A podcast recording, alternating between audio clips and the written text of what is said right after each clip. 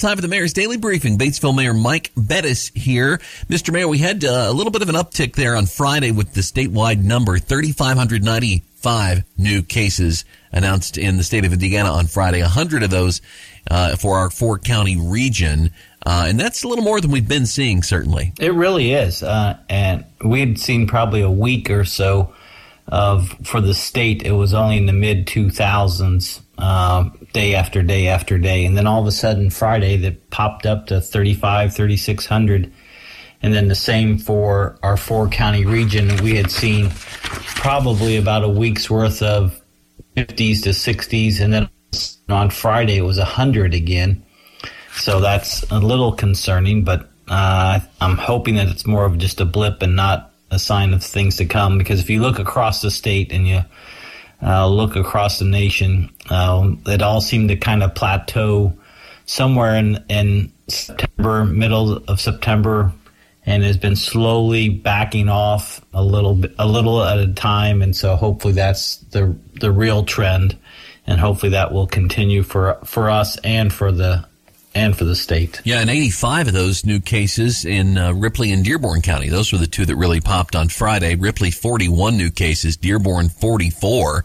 Only five new cases in Decatur County, and Franklin just had 13. So uh, there was really, uh, the, you know, the southern part of that Fort County area uh, was uh, definitely a, a, a, vast majority of those. Yeah, it's really an uneven uh, distribution of, of those cases, and so there was you know one or two events that have led to the, that those big numbers for for Ripley and for Dearborn, but um, they're they're there, and so we just everybody just need to continue to do the things that we all know about, and uh, it's still here and still being spread around our communities, and so people just need to be cautious and do the right things, and and take even the simplest precautions of um, of taking care of yourselves and keeping some distance between you and, and, others. And if you go indoors, wear a mask and, and do those kinds of things so that you can protect yourself and your family. And because that's really what happens is that one family member gets it and they seem to spread it to almost everyone else. And so that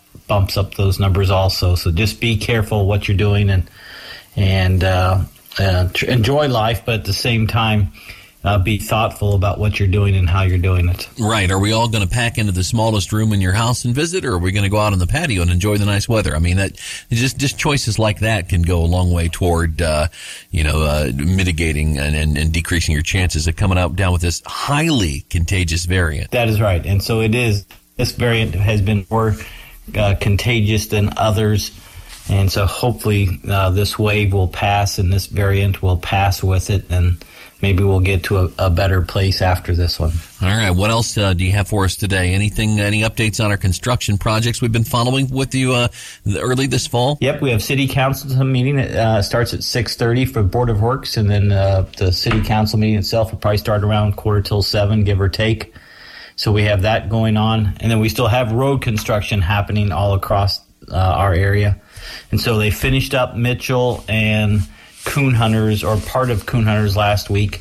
Uh, this week they'll be uh, spending more time on Mulberry Street, uh, in front of the middle school and in front of the public or the memorial pool.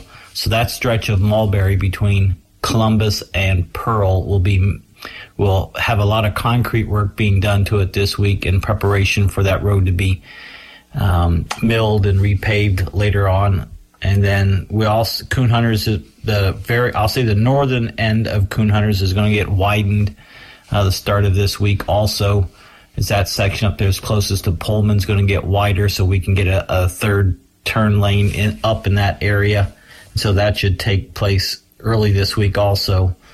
Um, and then we also have some other little places need to do some stormwater work which will get done.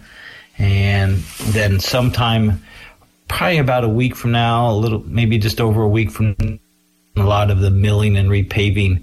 And so uh, all these little projects that we're working on right now, there is all kind, basically the prep work to get ready for the big job of milling and repaving so we can get a few more roads repaved around town to get them, uh, get them up to snuff again and, and get them looking good again. All right. Well, we appreciate you joining us. We'll have uh, our uh, news director, Tom Snape, there covering your city meetings tonight. I'm sure we'll have uh, more on those uh, throughout the week. And you'll probably be even be his guest on uh, Wednesday on the Daily Pod to talk about the results of those meetings uh, at greater length.